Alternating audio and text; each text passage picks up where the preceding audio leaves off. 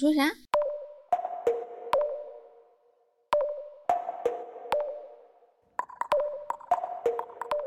Hello，大家好，欢迎收听离心心利比比多我是毕仔。我是十一，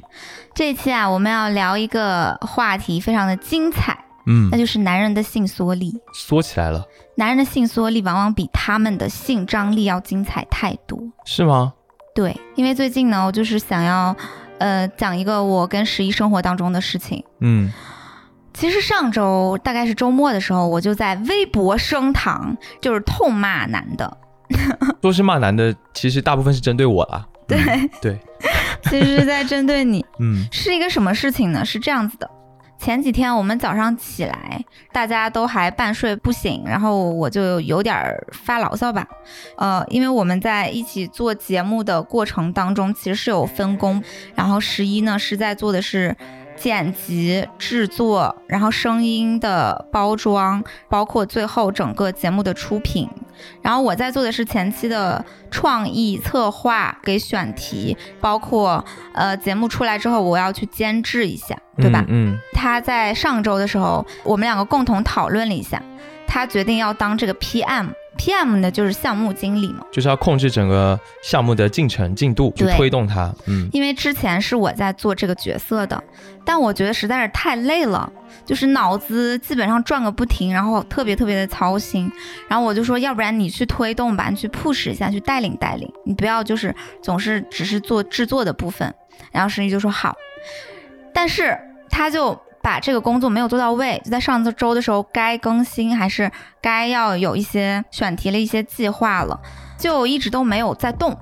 然后我那天早上起来有点生气，我就觉得很多东西你其实没在推。嗯我们之前那一次也是关于工作有一点小争吵，所以才提出的这个方案说，那你就去做这个 PM 吧。然后十一就说好，答应的很爽快。但是答应完了呢，这事儿也就吵完了呢，就没再动了。哎，就是没再动了。嗯，然后我就觉得非常的生气，就是我也知道翻旧账不对哈，这个是我的问题，但就这一次的事情呢，我就有一点在跟他在那次争吵中翻旧账，就是说上个月那个那个什么什么事儿，你不是满口答应下来。或是你不是马上给出了一个方案，说你要去按照那个做吗？你也没做，就是嗯历次所有事件，包括上周那个 PM 的事件的总和，一个大发怒。然后呢，十一出去了，他就去咖啡馆去一个人冷静一下。哎，不过呢，我就是越想越生气吧，我就在微博上发了很多， 大概是讲这个现象的。嗯一条一条的，然后就很多的我的互联网家人们非常的有同感，大家纷纷都来吐槽，然后我才发现其实这种例子有很多很多，就是你跟你的男朋友在你们的感情中或者是生活中出现了问题，然后呢常常是你提出来的，对吧？提出来之后呢，你就会开始剖析这个深层的原因，但是你的男朋友呢，他不太想听你的剖析，然后他就开始马上的给出一个方案，但是呢，这个争吵结束之后，你就发现他说了个屁话，就是没有在做。嗯这个事情上面有两点困惑，第一个，当我们出现矛盾的时候，男性好像总是不太愿意听这个背后的根源原因的分析，他很急于去停止掉这样关于根源的讨论。然后呢，就是因为他不太想听，所以呢，他会给出一个就这个事情或者是这个冲突本身非常表面的解决方案。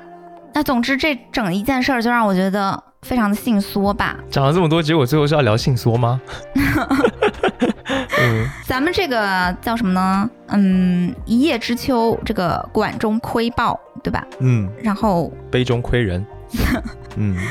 我觉得你的这个观察还是挺对的，可能我就是有这个倾向。嗯，比如说我遇到了问题之后，第一反应想的是怎么解决它，而不是了解它。对很多事情其实是我要先了解问题背后的根源是什么，然后从根源去解决这个问题嘛，对而不是说抛出一个表面上好像得过且过，能够把当下跳过这样子的一个方案，方案。我觉得我确实有这个毛病，就是我特别的急，然后。当你在提出一些问题，并且开始在具体分析它很深层次的原因的时候，我的大脑是接收不了的。对，就是因为这个我也发现了，因为这是一个要很深度的思考之后才能得出的一些结论。嗯可我平常也不做这件事情， 所以当你提出这个问题的时候，我在听你讲那么多，我在我听来比较复杂以及比较根源性的东西的时候，我会觉得我大脑承受不住，就想要拜拜再见逃了，不想再聊了。然后这个时候呢，就会提出一些表面上的解决问题的方式。对我也发现了。嗯，其实我们生活当中时时刻刻都在出现问题，对吧？比如嗯说自己的工作有了一些问题啊，自己的家人有一些问题。当我们独立生活的时候，面对问题不会那么恐惧，嗯，但是很多男性他在需要涉及到跟另外一个女的过日子或者谈恋爱的时候，问题好像就像一种危机感。但是像我会怎么想呢？包括我还有身边的很多女性朋友，我观察哈，她不害怕提这个，她觉得这是一个改进的机会，对，是一个优化的机会。但是男的就是哦，我的女朋友向我提了一个问题，我的女朋友呢向我提出了一个生活中她的不满。那当她变成一个问题的时候，我需要去解决它的时候，就会觉得特别的恐惧。嗯。这个差异其实挺大的。那你有没有想过，有一些男生可能他面对外界的困难的时候，他并不会这样表现，但独独好像是面对自己另一半的时候会有这样的情况。就是我发现男性对于问题的危机感是哪儿来的？很久很久以前，远古时代，男性呢主要承担的是一个狩猎、存活下来的这么一个工作角角色嗯色。那他每天可能就是在面对大老虎、面对大狗熊，然后他要去狩猎，对不对？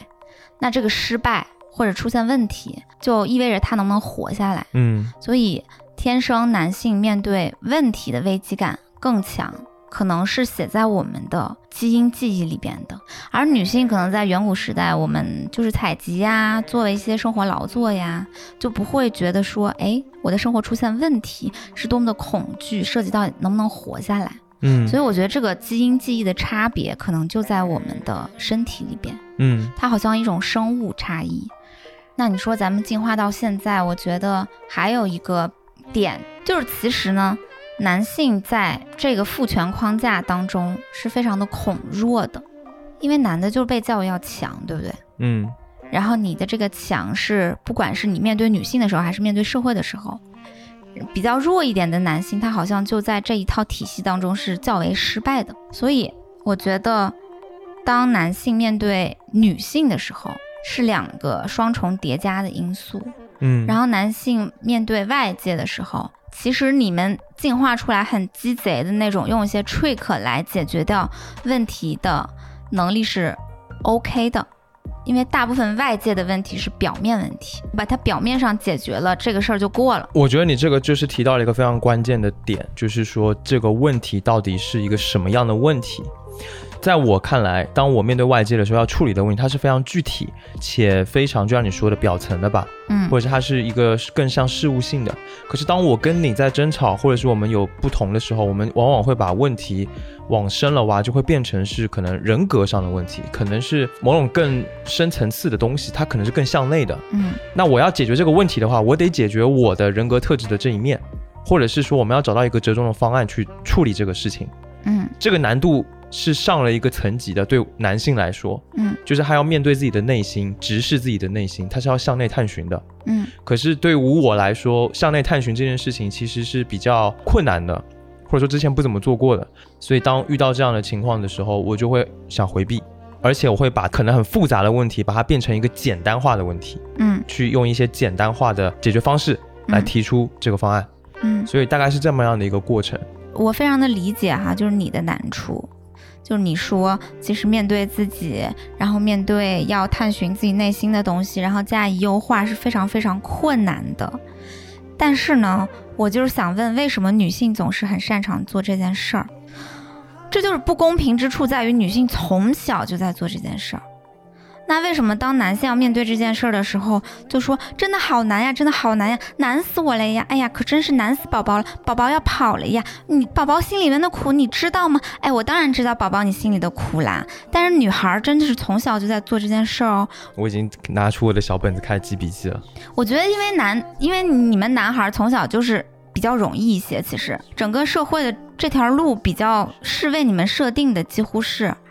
女性从小就她好像是。不那么天然的一种存在，嗯，因为他走上这条路第二的时性候，嘛，对嗯他不管是面对自己父母的时候，还是面对学校的时候，老师会说什么？哎呀，女孩就是没后劲儿。然后还是面对第一段感情的时候，比如说他初恋，对不对？然后初恋了，男孩就哎呦，我谈恋爱了，真爽！我今天要亲到这个女孩的嘴巴。但是一个女孩面对初恋的时候，她的内心是复杂的，因为她有羞耻感。嗯我自己就是，就是你要处理自己内心的青春期的羞耻感，你还要面对自己的生理特征。为什么女孩在一开始十三四岁的时候初潮或者来月经这件事儿，目前依然会是有困扰、是有羞耻感的，嗯就是因为男孩好像不是那样儿，然后我们相对这一面要隐蔽的，所以你从从小你就在处理自己内心的这些问题，就是面对自己、了解自己，然后去修正自己，或者是去自我反思这条路的。嗯女孩可能经历过这一切之后呢，走上了工作的岗位，有时候还会要面对什么女性歧视在职场上的，嗯，然后面对什么生育问题，之后你还要面对什么家庭事业如何平衡，就是我为什么要平衡，就是为什么困难从我一出生的时候就伴随着的呢？是相伴随的。我出生在一个呃父母、爷爷奶奶、姥姥姥爷六个人围着我转的家庭。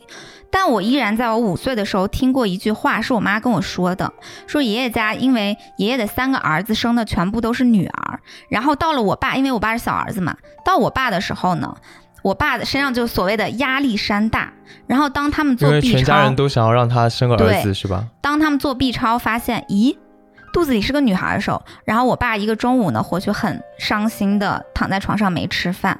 虽然我后来生下来，大家也给了我很多爱，然后每个人都很爱我，但我五岁听到这句话的时候，我的感情是什么样子的？会为觉什么得我为什么男孩儿就是家里就面比生一个女孩男好孩儿，对，嗯他才是更天然、更被人家接受的，然后大家觉得更棒的。而是呃，我作为一个女孩降生来下来，虽然全家都对我很好，但是在大家得到这一个消息的那一刻，为什么是难过的？为什么是不开心的？嗯，我就会很 confused 的这个事情，就是我已经即使这么幸运了，我觉得我从小这一路也一直在面对这个问题。那我就是觉得，如果我们说所谓的这个众生平等，对不对？那么众生平等的这个前提到底是不是真的？嗯我就是想在这个关系里边吧，我常常觉得自己很烦，然后我就在那边喋喋不休，或者是我就是要一个说法，像那个秋菊打官司一样。但就是为什么女孩可以，男孩就不行？就是为什么女孩要面对那些复杂的东西、困难的东西，从小就在进行自我反思，就在学着认识复杂、认识社会的复杂、认识自我的复杂，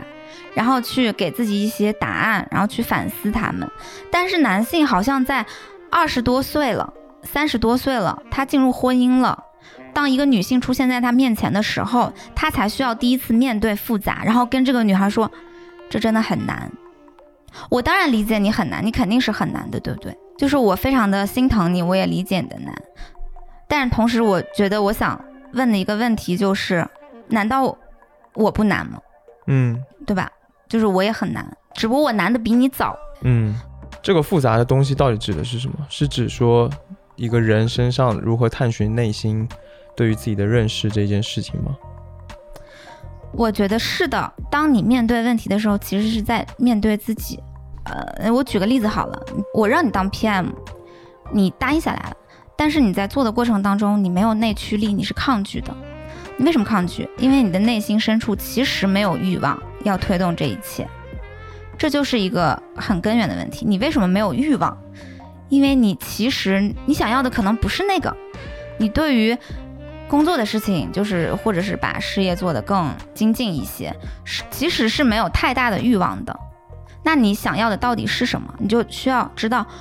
我的欲望是什么，我是一个什么样的人，对于我来说什么样的价值是重要的，什么样子的真正的价值可以激发我的自驱力去做事，而不是就是为了顺应自己的老婆。所以你就必须要去探索自己了。嗯，其实经常想的是，我们讨论出了一个非常深层次的原因，且我们要着手去改进它吗？要有一个这个问题，改进谁妈？真无聊。对你 要不起你要改进你要改进这个问题吗？那为什么要改进呢？原动力是什么呢？男的可能就我不能说男的吧，就我吧，我的原动力可能就没那么强，因为我一直以来我就这么活过来的。它验证是可以工作的，是 work 的。嗯，那刚好我是遇到了你，咱们指出了这个问题，我可能意识到了这个事情，所以对于我来说，原本这些问题都是不存在的，但是。相当于为什么有时候会觉得是很找麻烦的一件事情，就你听过这句话吧？就为什么你你们女的总要找麻烦呢？嗯就是因为这确实对于男的来说，对于我来说是一个很大的麻烦。那当然天生会抗拒嘛，所以在这个情况之下，是否愿意有这个心力或者是这个动力去进行一些反思，去做出相对应的改变，甚至努力的人，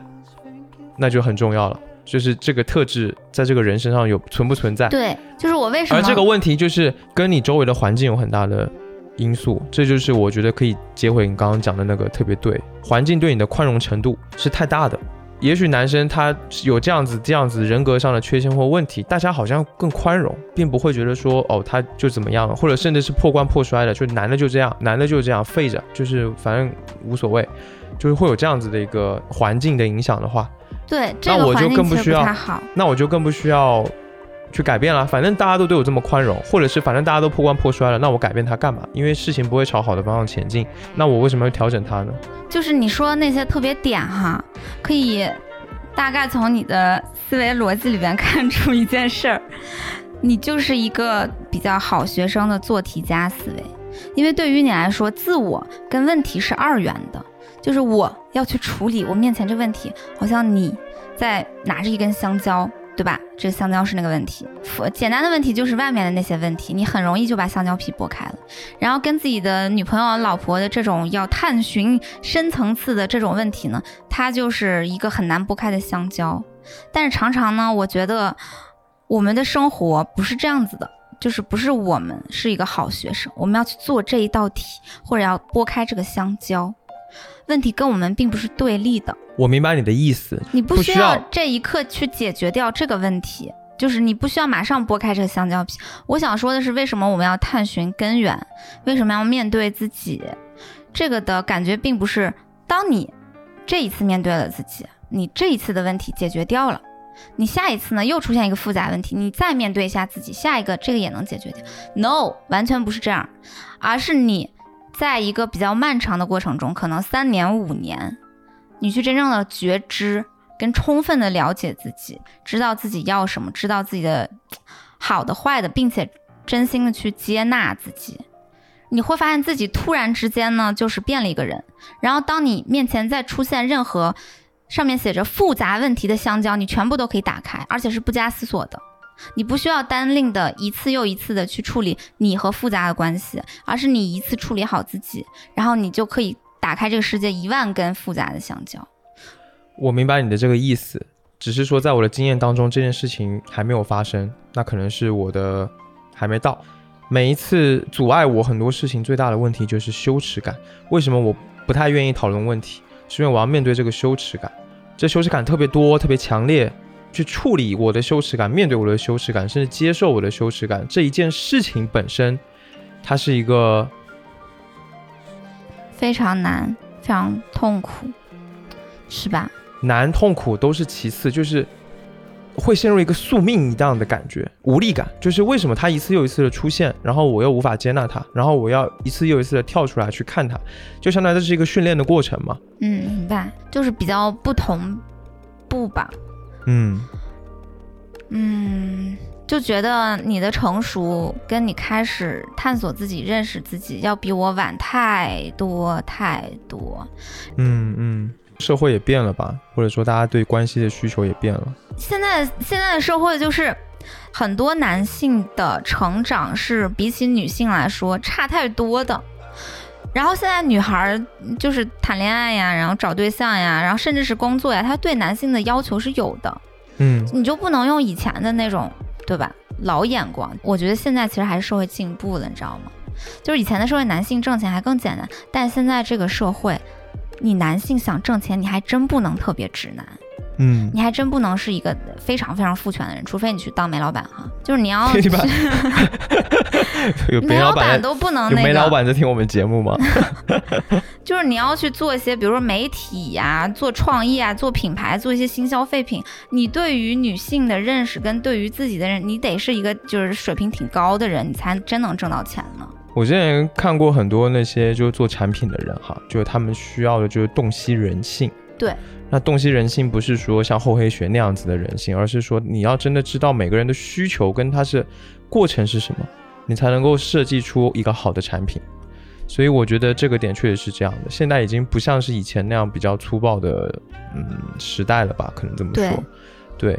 嗯，然后大家对男性对女性的认识也都发生了蛮大的变化，对，需求也不一样。是对于男性的要求越来越高这一点，嗯你知道吗？我不是发了个微博吗？我说大家来聊聊你们身边的性缩力吧，嗯然后就有很多，反正就是那个槽点不断，嗯真的是槽点不断。本身我觉得能发现问题就是一个很难的事情，而女性是更容易发现问题的。我觉得发现问题的这种普遍，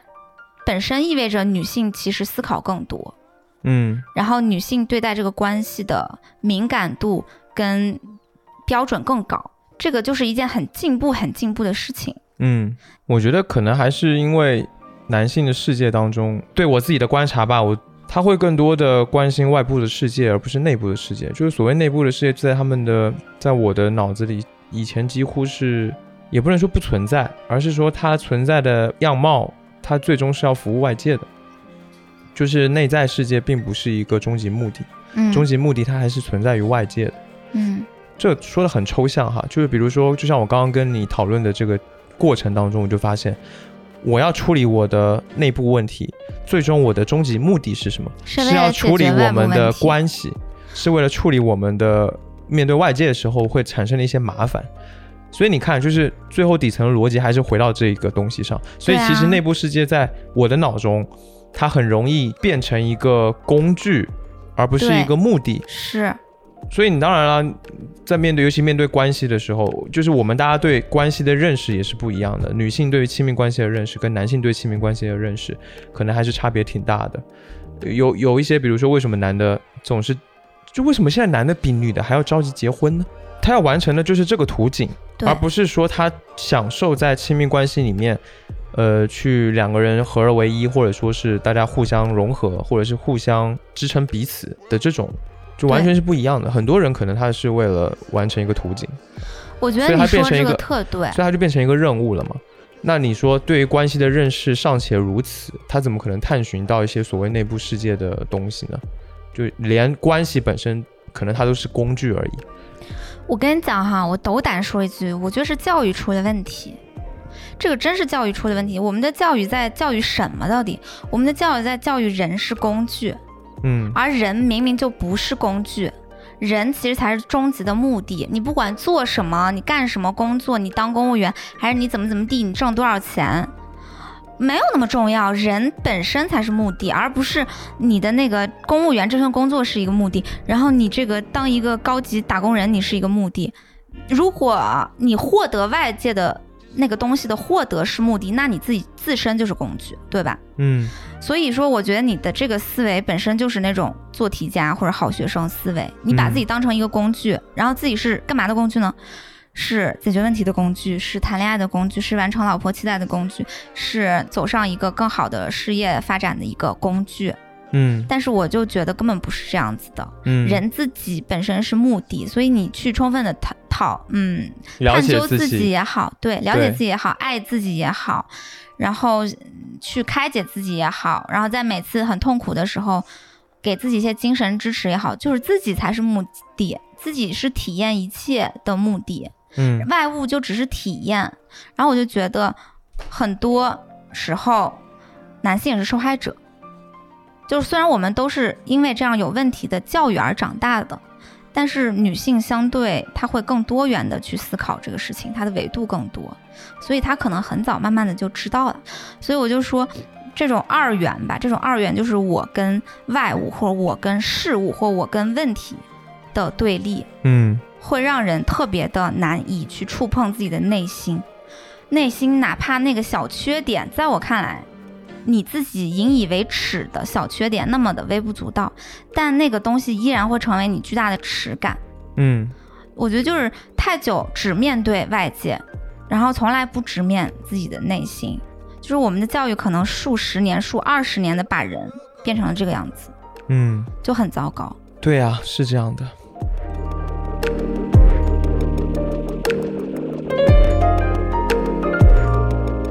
对我们说了这么多呢，其实我们是想要讨论一个问题， 就是性锁力的问题。 什么鬼？接的好硬，就是刚刚有点严肃哈，希望不要吓到大家，让你觉得啪啪。因为刚刚其实提到的关于我的这个问题，就是让弟仔觉得特别性缩力的时刻，所以出现的。仔细但你也想常常有一些性张力时刻，比如说玩萝卜刀的时候很帅，可以三招然后把它收起来。我觉得这个跟个人的审美取向有很大的关系。 玩萝卜刀，也许对很多人来说是一件非常性缩的一件事情。嗯，也是啊，嗯，就是我觉得，就说性缩力这个词儿其实是最近的一个热词儿。对，然后我觉得我看到这个词，我就觉得我操，哪个天才发明的？太牛逼了，太缩了。太牛逼了！其实我们之前老是说性张力嘛，对吧？性张力，性张力。但是还有一种比较普遍的，就是性缩力，就是感觉下头。然后大家可能呃，一般通常意义上觉得性缩力这个词，它代表的一种描述都是很懦弱，渴望得到别人的认可。呃，从小缺爱，没有安全感，心里想讨好别人，然后表面上就是那个怎么讲呢？简单来说就是喜欢当狗吧。嗯嗯这种当然是一种很典型的性缩，我把它归因为一种类型，叫做内外间缩，嗯哼，就是它是很显性的性缩，对不对？内外间缩，然后这种的心理机制，我又要分析心理机制了。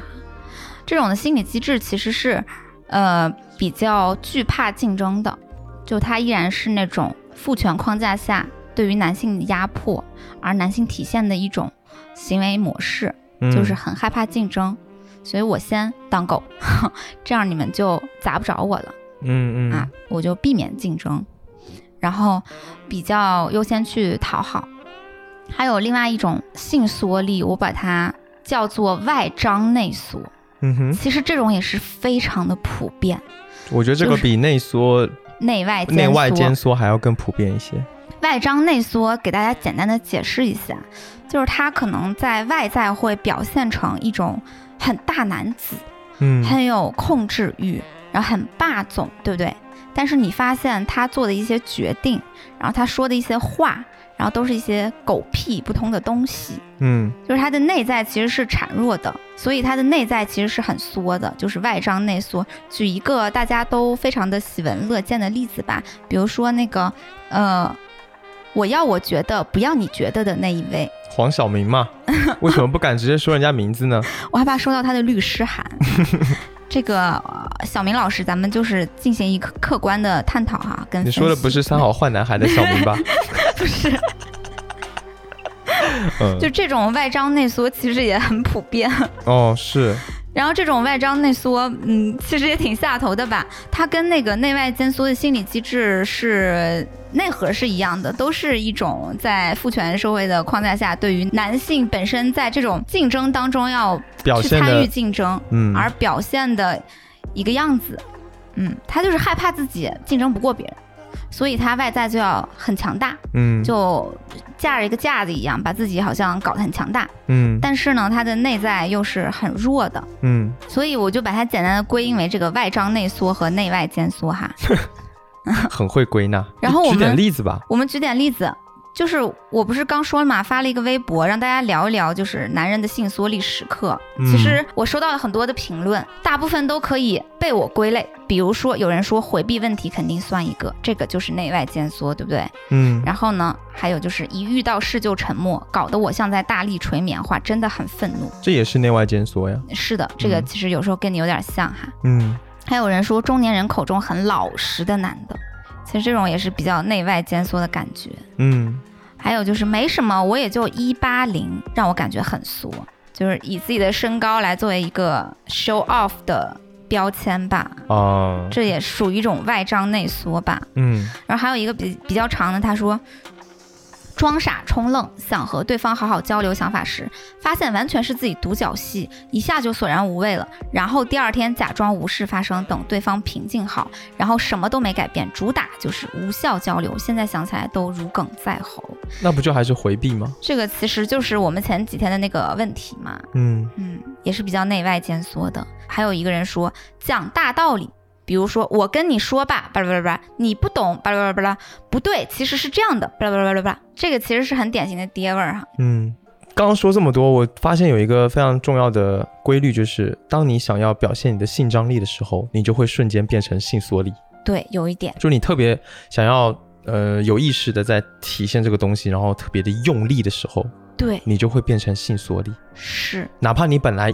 确实不错，条件不错，像黄晓明也没那么丑啊，就还是挺帅的小。黄晓明超级帅，就他而其且实他挺帅的，但是当他对就是很用力的在做出一些想要体现自己的魅力的那个时刻，就很俗，他一下子就缩了。真的。嗯，我看很多就是黄晓明的八卦哈，圈内人都说黄晓明这个人没话讲，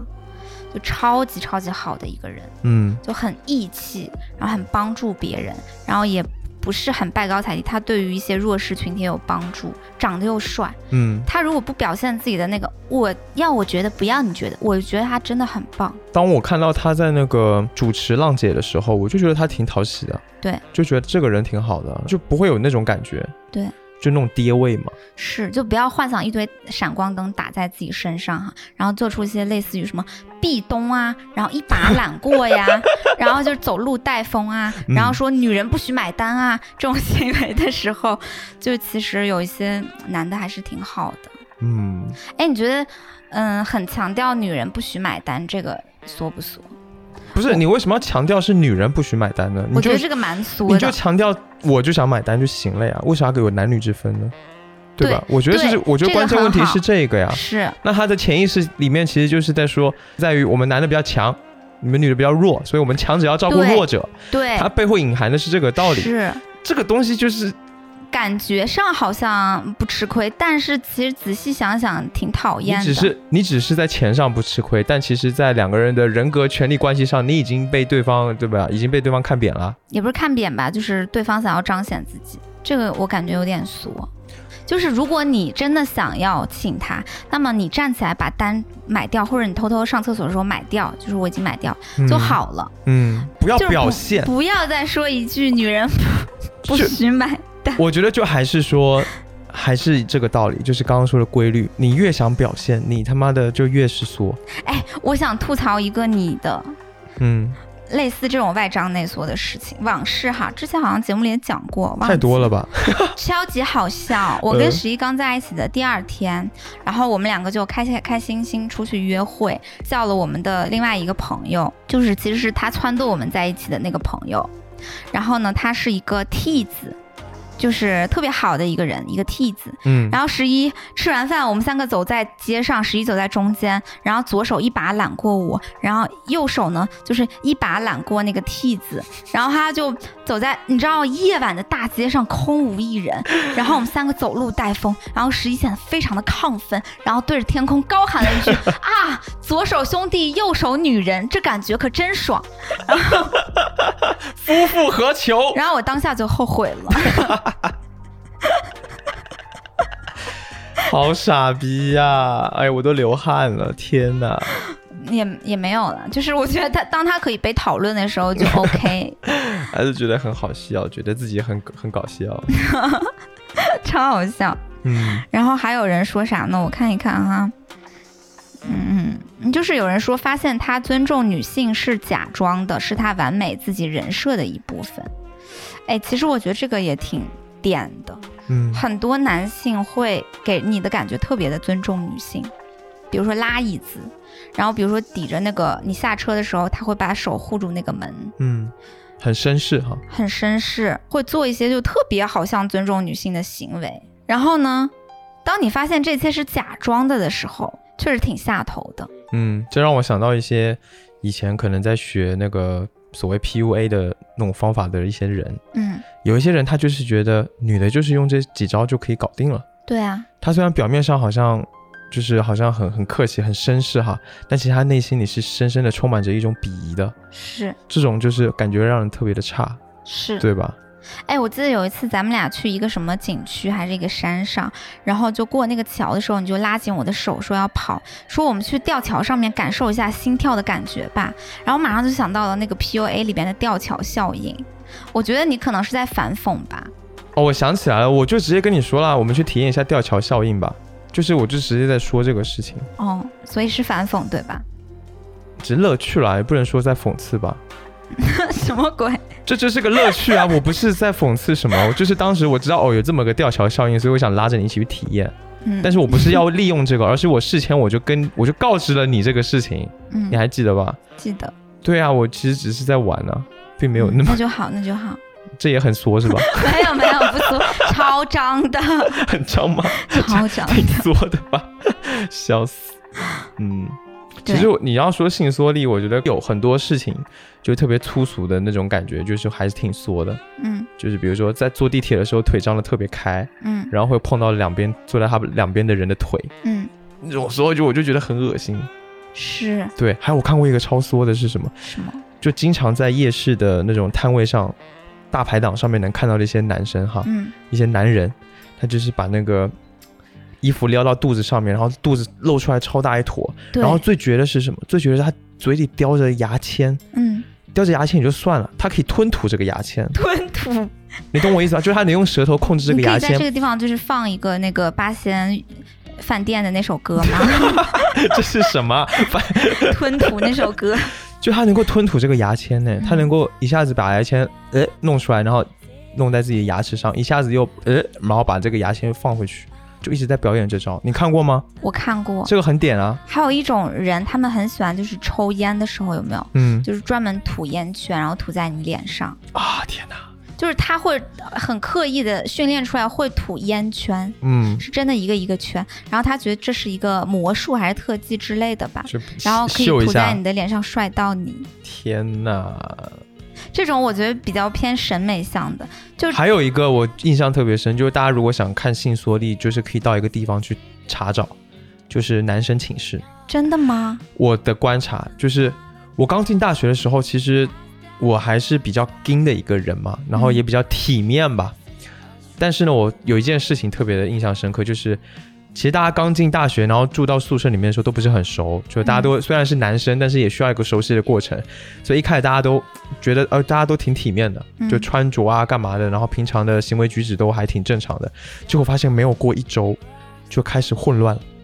就是有一会天漏屌在宿舍里甩来甩去吗？就类似这种吧，真就的，是一些特别，我记得印象特别深刻的是，有一天晚上，大概我刚住进去一个礼拜左右的时间，有一个晚上，我在我的寝室里面坐着在看电脑，呃，然后突然我们的寝室的门就被踹开了，嗯进来的人呢是我们对面寝室的一个男生，嗯大概一百七十厘米的身高，然后平头，他最大的特征就是他的嘴巴总是好像嚼槟榔一样的，就是总总是红红的。嗯，然后他那一次踹进来之后，你知道他是什么样子吗？什么样子？就他 他穿着一条红色的四角裤，嗯嘴里叼着牙刷，因为他在刷牙，嗯口里还有泡沫呢。嗯，同时，他一只手，左手还是右手，伸到他裆里在抓痒，在挠，一只手呢拿着漱口杯，然后就往里走，一直在找我们里面寝室另一个男生说话。然后一边说话一边泡沫还掉下来，喷的到处都是。啊！大家听到这里应该会觉得哦天哪！我不当时是吧？ 就就是很不是啊。 然后我当时我就想，哦 God，怎么回事啊？可以这样吗？嗯可以这么不修边幅吗？嗯。我觉得这个是不是也挺性缩的？但你们男生寝室之间互互相之间也不需要什么姓张了，是没错，但但他是我看就着是会他很不出了舒服门。儿，出了门儿不要这样子就就好，我们很多男人出了门都差不多就是那种样子啊真的。吗？你比如说那个拿颗球，你有没有在大学的时候遇到那种男生，就打篮球的男生嗯，拿颗球故意要吓你一下，有，这种人是很讨厌， 真的很讨厌。或者高中很、哦初中都有吧，尤其我长得很矮，你知道就吗？故意要吓。那个球真的会怼到我的脸上。对啊，然后就会有这种人啊，就是我就觉得还挺那个什么的。哎，我觉得你说这些综上所述，大概比较偏审美向哈。嗯，我本来以为大家可能现在在择偶的时候已经呃不太会遇到这种人了，我觉就得看来我不一还是定吧。高估了这个世界。就是这个，我发这条微博底下也有一些朋友在说，不洗澡、不换衣服、不刮胡子，身上有味道的。还有就是那种什么穿的像个老干部嗯这种，嗯嗯，我觉得审美上的还有一个比较重要的点哈，除了他的穿搭外形以外，唉，就是这个男的他会偶尔说所谓我要给你一个惊喜，我要给你一个哦惊喜，解释解的释时候什么叫他妈的惊非喜，常的暴露他的审美。然后当这种时刻，他的审美赤裸裸的展现在你的眼前，你发现 what 的时候是非常非常缩的。我给你那你讲一们个吧举，个例子，我给你讲一个吧。嗯，这个说起来也蛮好笑的，不是很好意思给你讲。为什么？说一下好嘛，吧，哦还是快给你说快讲吧。说，嗯大概是大学的时候吧，然后我有一段时间空窗期嘛，然后我就跟一个男的小谈了一下，就很小很短暂的谈了大概一两周的时间。嗯然后呢，当然也就寂寞嘛，就去开房。然后我们开过一次房之后呢，他就，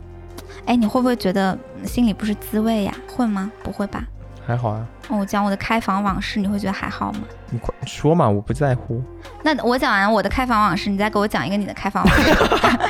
好，我就继续讲。然后呢，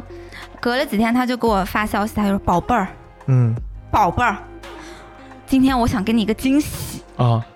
中午的时候吃完饭出来吧。嗯”然后我就说好。中午的时候吃完饭就出来了，然后他就带我七拐八拐，七拐八拐，到了一个商场背后的一个写字楼里边，嗯黑黢黢的，非常的恐怖。嗯， 然后上那个写字楼那个电梯，它还是就脏了吧唧，贴着各种小广告。然后上下的时候，它还会哎这样抖一下，就是那个电梯非常的没有安全好感，恐你知道吗？然后呢，我们就上了一个高层，大概十七八层吧，非常非常的高，在那个写字楼里边。然后又七拐八拐穿过好几个走廊，然后呢走到了一个这是要带很你去，小的门脸面前，他就说。咱们就进去这儿吧。然后我一看，哎，这不是一个就是那种就是酒店嘛，就是可能那种公寓式的酒店之类。他说，对我就是要给你这个惊喜。然后呢，那个嗯服务员终于就是扫卫生，扫扫扫扫半天，就还递给我们一瓶红酒，然后很神秘的说：“你们进去吧。哦然后我看了一下那瓶红酒，就是很烂，你知道，就是外嗯面卖二十五块钱的那种。然后我就进去了，然后一打开门，然后我就一个大震惊，因为我面前的是，你知道公园里边小孩玩的那种荡桥吗？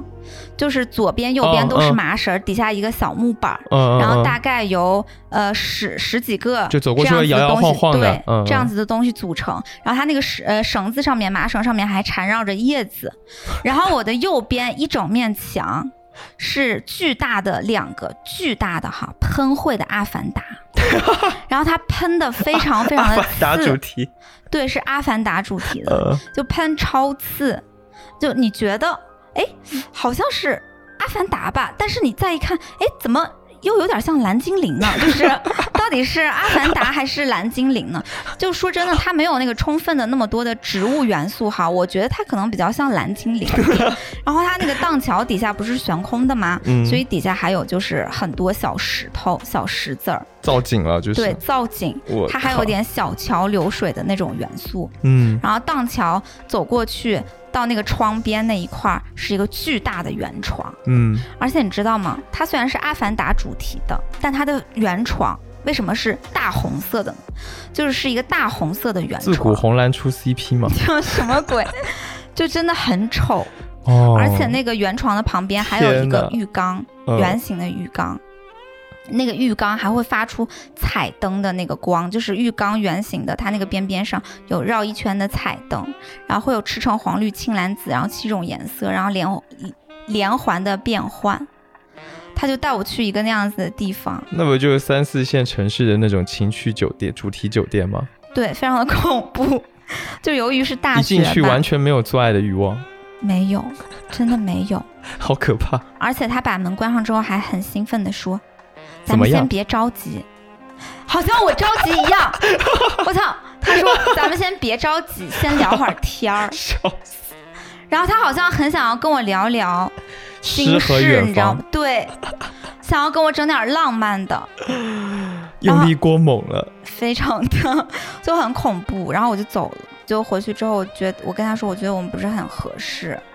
就是当时比较礼貌的在解释了，就是我也不太想伤 太伤害害人他家。好吧，然后我就跟他说，我觉得我们不是很合适。妈呀，我觉得这种就属于是比较偏审美上的一些性缩力吧。嗯，审美上的性所，对啊，我们刚刚说了很多嘛，不外表上的呀，然后还有一些行为举止上的、审美上的，嗯确实很缩。嗯，嗯，外缩差不多也就这些了吧？还有什么别的吗？还有很多。你说外张内缩吗？对啊，哦，还有很多哦。我跟你讲，有一种男性，尤其是多见于一些戏剧学院，比如说中戏、上戏、北电啊之类的，你这个炮倒是开的挺多地方哈。还有只有中传，中传也是高发区。什么东西？有些男性非常的喜欢呢，show off 自己的交友圈。就哦，我跟那个大佬认识，哎，我那个师哥是干什么什么什么的，哎，我有一师姐是干什么什么什么的，哎，我们那系里边那系主任前两天找我去他们家喝茶呢，那高群书也在呢，然后就是这种 show 嗯 off，、嗯，把自己身边的什么学校资源、人力资源，然后认识哪哪哪哪个人，嗯当做非常 show off 的一种荣耀感。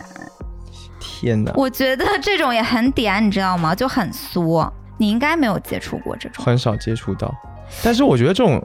show off 的这种行为还挺多的。我觉得我之前逛小红书，经常看到很多男的在一些帖子下面发自己的自拍。这种的话其实还好，就是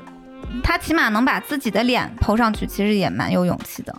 我比较讨厌的是跟你自己相关的呢，你自己相关的呢没有，但他喜欢把外物当做 show off 的东西。还有一种就是特别喜欢把，哎呦有几个女的在追我，哎呦有几个女的为我可难过了，嗯，来 show off 自己的。还有那些吹嘘自己的性经历的人嘛。对，嗯，说哎呦那个那个那个，哎呀我都哎这个这 男就不哎我跟你们说了吧，我跟他们的关系这个这个男生之间的群体还挺容易发生的。是啊，是我以前大学的时候就经常有就会有人喜欢这么说话，说哎，你看那几班的那谁谁谁，前几天我跟他干嘛？或者是他可喜欢我了，哎呀，每天给我发消息，对，然后就背后议论人家这个东西。然后他还在这边要苦恼一下，装作苦恼一下，哎呀，最近那个三班的谁跟那个五班的谁，哎，晚上都给我发消息，哎呀，哥们儿难呐，哥们儿难呐，就是重点哥是们周儿边难的，呐，重点是周边的男生就哎呀哎呀哎呀，哎呦这么厉害啊，这么那个啊，哎呀，就是还是你知道吗？还还会接这个茬，啊你会知道？会不会有男的说你傻逼吧？不会，我是心里觉得傻逼吧，然哦后我但你就不表面加上入，会，不，嗯我表面我就不加入这种讨论，我就会走开。你表面上会怎么说？你说挺好挺好，我就说关我屁事啊，然后我就走了，我就不想跟这个人说话呀。你才不会这么说嘞！你那么温文尔雅的人啊，，我真的会说关我屁事的。我大学最常说的，跟我刚出社会的时候工作的时候最常说就是四个字，真的吗？关我屁事啊，就会这样啊。哦，我温文尔雅只是一个表表象而已， 只是现在比较温文尔雅，我以前好像也没太那个，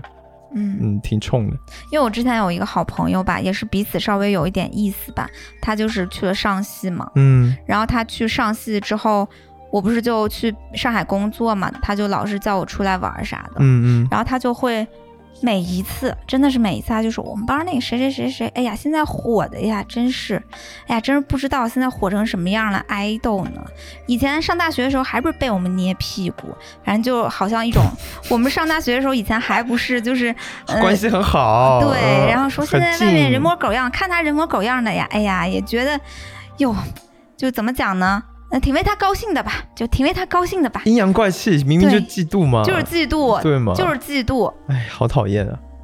你知道吗？就是那种感觉。嗯，我觉得还有一种性缩力是那种充满着移位的一些感觉。哦，是移位跟蛮化我举几个例子，比如说像尹正，对吧？干，尹正以前其实挺帅的，就但是他三十岁之后，他整个人就变了。没有要攻击尹正老师的意思哦。们啊我这期我不是发攻生，击，我只是在、嗯一个观察。但是嗯他有失就移去化下了颌线之后就移化就了，变得比较，刚刚说什么蛮蛮话是吧？馒头的蛮，嗯。嗯，就就给人感觉就好像整个人就变了。还有李敏镐，李敏镐啊啊，婴儿肥嘛，他以前多帅，在那个《 《 城市猎人》里嘛边的，时候、嗯，还蛮帅的。啊，现在真的蛮化，天哪，而且那个蛮化就是又白又嘭，又有高光， 你知道吗？还还发亮， 对，水油发亮，但是我觉得这个其实就是很多女生其实喜欢喜欢那样子壮的喜欢比较熊的那种外形的男生。对，这只只能代表我们个人的喜好，我就是们个人的审美意见嘛，嗯，对对。嗯但是我觉得有时候敦实状的哈，跟蛮话还确实有点不一样啊。嗯，蛮话的这种性缩是，你觉得他是虚胖， 有早上起来水 肿这种感觉是吧？对，就是他得泡在一个全是美冰美式的浴缸里边，然后泡七七四十九天。然后你很恶毒 哎、你好恶毒哦。这一期节目呢，我们就非常的命啊，就是但是呢，并不是 对对他们有意见，呃，纯吐槽，好吧，呃，纯嗯搞笑吐槽，行吧，行吧。对，我觉得那种喝热茶，就是会先吹两下，把那个杯盖敲两下那个杯口，然后喝热茶吹一下， 然后再， 还要把这个舌头上面的一片茶叶拿下来放到杯子里面的那种行为也挺性缩的。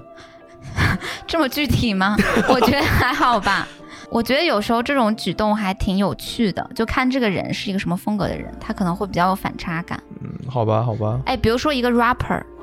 就作品还真不错的，比如说陆一好了，嗯他在你面前，然后到我们家来做客，然后人家体体面面，然后拿过一杯热茶，自带那个保温杯哦，然后自己在那边喝，然后，啊，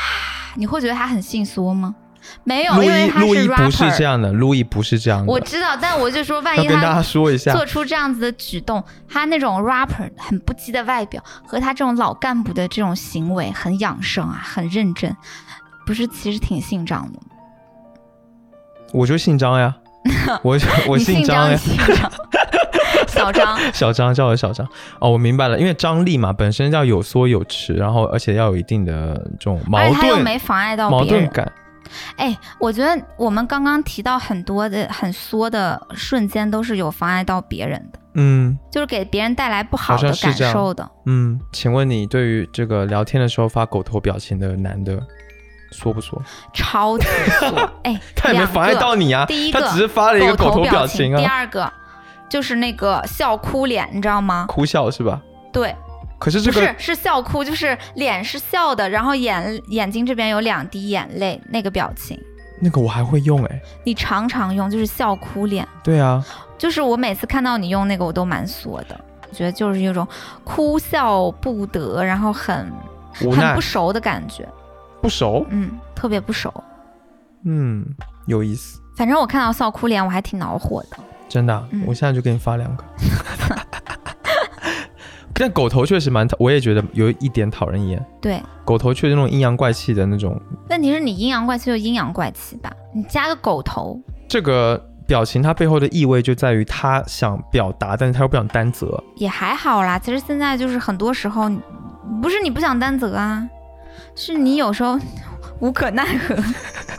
可能是那个狗头画的不好吧。可能换成换成换成什么狗你觉得好一点？换成柴犬呢？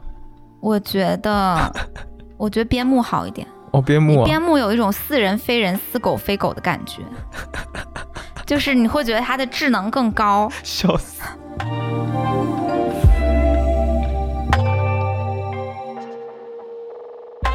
哎，我我有一个比较好笑的例子哈，就是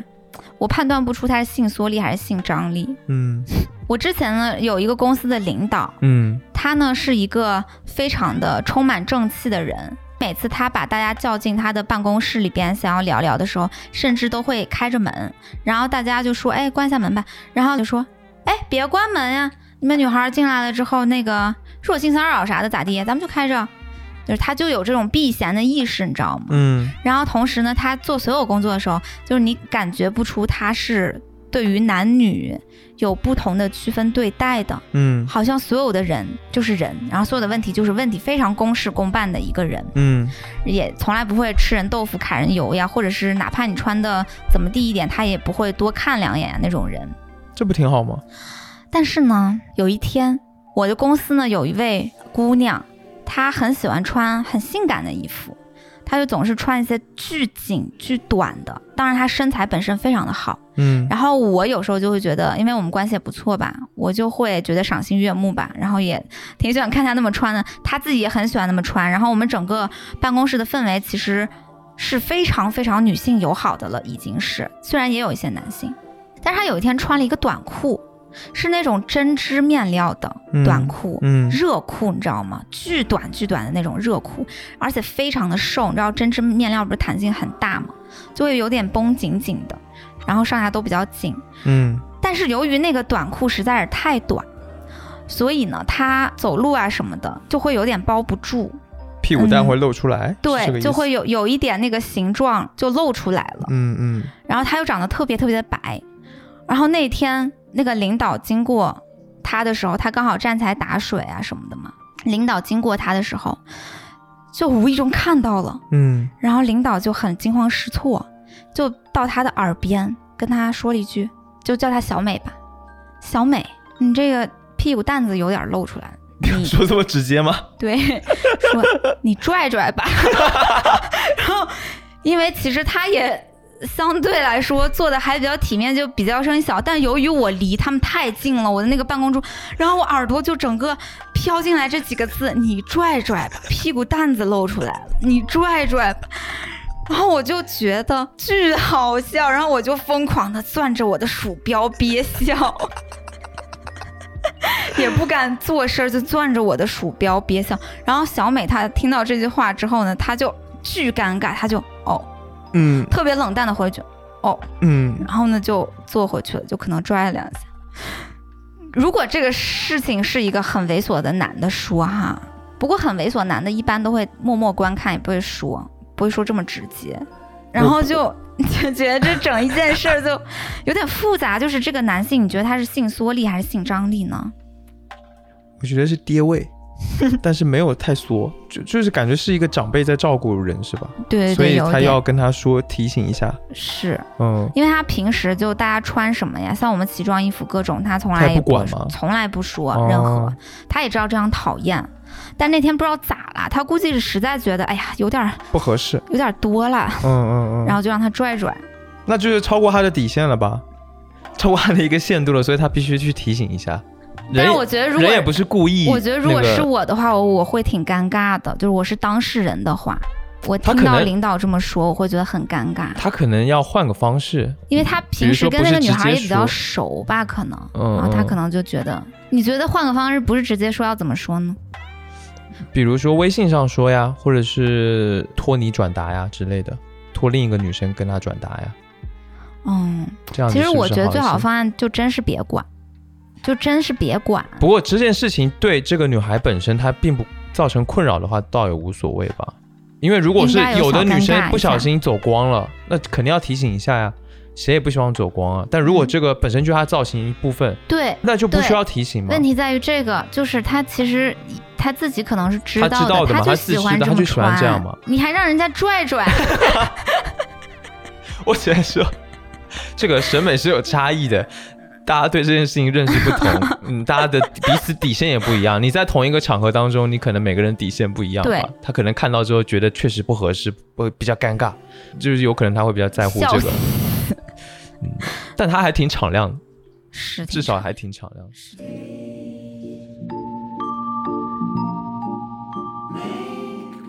哎，我觉得其实我们刚刚说了那么多关于审美的、关于性缩力的关系哈，嗯我觉得可以稍微总结一下。嗯，我觉得性缩力它就是用一些符合大众审美的，还有道德感的一些元素，但是呢，它表现的方式却是不恰当的，嗯它刚好超出了我们每个人可能对于审美还有我们的感知的一个边界。对，或者是他就是是不他突符然合这个人的特点的，对，然后呢，突然一下子我们的想象空间就坍塌了，对一下就缩到一起哎对了，对对，然后从而甚至会觉得哎呦有点羞耻，然后有一点讨厌，恨不得自插双目，从来没看过这一幕。对，因为他这们种常感常觉不自洽，对，就像你说的，他是在用一种符合大众的道德边界或者是审美，然后来套自己，但他套自己自己的性他套不好格对自己的特质不符合那些，对，它就恰好超出了那个界限，是然后就会产生了性缩力，对是这不个是总这结样很棒。是不是？所以性缩力的根源在于要认识你自己。我会发现，比如说刚刚说那个外张内缩，嗯或者是你内外兼缩的人，其实他内里的核心这种缩，就是很多人都说嘛，讨厌那种特别懦弱的、回避问题的，然后那种那种感说教觉，爹位的，或者是说教爹味的这种东西，就是嗯他们身上普遍体现出来的一个感觉，就是一种无助的感觉，嗯一种无力的感觉。嗯就哪怕你是爹味的，你可能就给人的感觉就是那种无能狂怒，或者是就是你自己对这个问题其实你根本认识的不深，但你还对硬要出来对，表现了这种无力感、这种对无能的感觉。都是一种对于自己的内在深深的嗯不够清楚的认识跟不够完全的接纳，嗯，就是他的内在自己不是特别的懂自己，我或者觉得自己就不那么是接纳自己。这点我还蛮有同感，嗯就是我比如说当自我价值感特别低，嗯，或者是我从本质上我就对他人不感兴趣，甚至嗯排斥其他人的、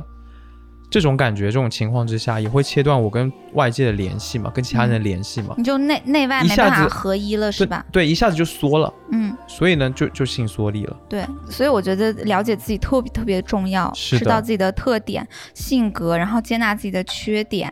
知道怎么样子的表现或者怎么样子的行为是符合自己内外能统一的。嗯，就是你都还没有搞懂自己哪里有魅力，当然很难吸引别人了，是，哎，你想你用一种错误的方式去吸引别人，那他肯定就很缩啊，就对这，种样子嘛，其实我呢很想做视频，嗯但是呢，我一直都觉得这个很难开展，然后常常也会拍，但是很难进行下去。嗯然后我就在问自己为什么，我就发现其实播客是最适合我表达的一个渠道，因为我本身是一个非常非常社恐的人，嗯，但我其实是非常闷骚的，就是我内在火热，然后内在其实是很有生命力的，你才是天蝎座吧？有一点。但是我的外在就是，其实我在触碰这个世界的时候，或者是去展示自己的时候，相对没有那么的熟练跟游刃有余。嗯，所以当做视频的这个事情展现在我面前，我对着视频，对着那个镜头要表现啊，或者是跟大家打招呼啊呀、或者是做点什么事儿啊，或者出去玩儿呀、我有一种内在深深的别扭感、无力感，嗯或者是有点胆怯。其实我的特质是没那么适合做视频的，或者是我要去真的做视频的话，我得有一个过程，慢慢的统一起来。嗯然后慢慢的能锻炼到那个程度是，我再去做它，对吧？但就我目前的情况来看，本人的天性可能就是更适合播客这个渠道，因为我不用露脸儿，嗯不用露脸儿对我来说，它的压力感会小，我的表达压力是很小的。那我在比较小的这个压力感底下，我才能自如的去表达。嗯而在视频面前呢，我的自我审查跟压力感很大，然后我就不行，我也有同感，就一而且一不小心就会用力了，有时候会用力过猛，是吧？硬要把自己的表现欲激出来，然后用力过猛就企图心特别强，给人的感觉就特别差，是。对吗？就所以也是这样子，你嗯在发现自己的没有充分自洽的时候，做一个事儿总是做不成，或者嗯做一个事儿总是很别扭，那嗯我觉得就先可以放着不做，先做就最符合自己天性、自己特质的一些事情，是的，嗯，嗯就比较好一些。然后呢，我们最近呢也有一个新的收获哈， 这此处不是广， 操，很像广，就是买了一个那个大疆的那个小小的口袋相机，我觉得这个嗯东西对于我开展视频的尝试可能会有一点帮助，因为它本身那个镜头很小嘛，然后我们可以慢慢试一试，然后接下来也会尝试给大家拍一下 vlog 啊什么的，尽量多能有一些视频内容，然后展现给大家。嗯嗯，大家可以多多关注，对，嗯，好了，那我们的本期节目呢，差不多就到这里了哈。嗯今天就是前半部 分有点严肃，然后后半部分非常的搞笑，一个很也奇怪的节奏在表现这一期 对节目，蛮割裂的一期。对，但我觉得其实挺充分的，就如果我们只讲一些搞笑、吐槽一些一些段很子啊，嗯，其实不是很能触达到这个事情的内核。它也不是我们在思考的内容了，其对实，对嗯对，，嗯所以我觉得挺充分的，嗯我聊的也挺开心的。那我们这期节目呢，也不是只是想要批男的哈，而是洞察一下我们的一些 看到的一些现象。就是我觉得其实没有人是怎么讲呢，就是没有人是该死的，或者是没有哪个群体是光荣的，不是说男的该死，女的光荣。就这事儿也不是这么着，我觉得，就是大家其实有时候都是受害者，嗯就是男性也是那种父权框架下对他们自我要求的受害者，也是自我压迫自我的那个压迫者。常常嗯，很高兴你能这么认为。我是会这么想，但是该生气的时候还是会生气。那肯定嘛。对，嗯我就觉得都挺嗯，都挺可怜的，可怜呐，可怜呐、可怜呐。是男性朋友，如果有听这一期的话，也可以稍微 可以想一想怎么回事儿，嗯，嗯，多一点反省的空间，蛮好的。嗯，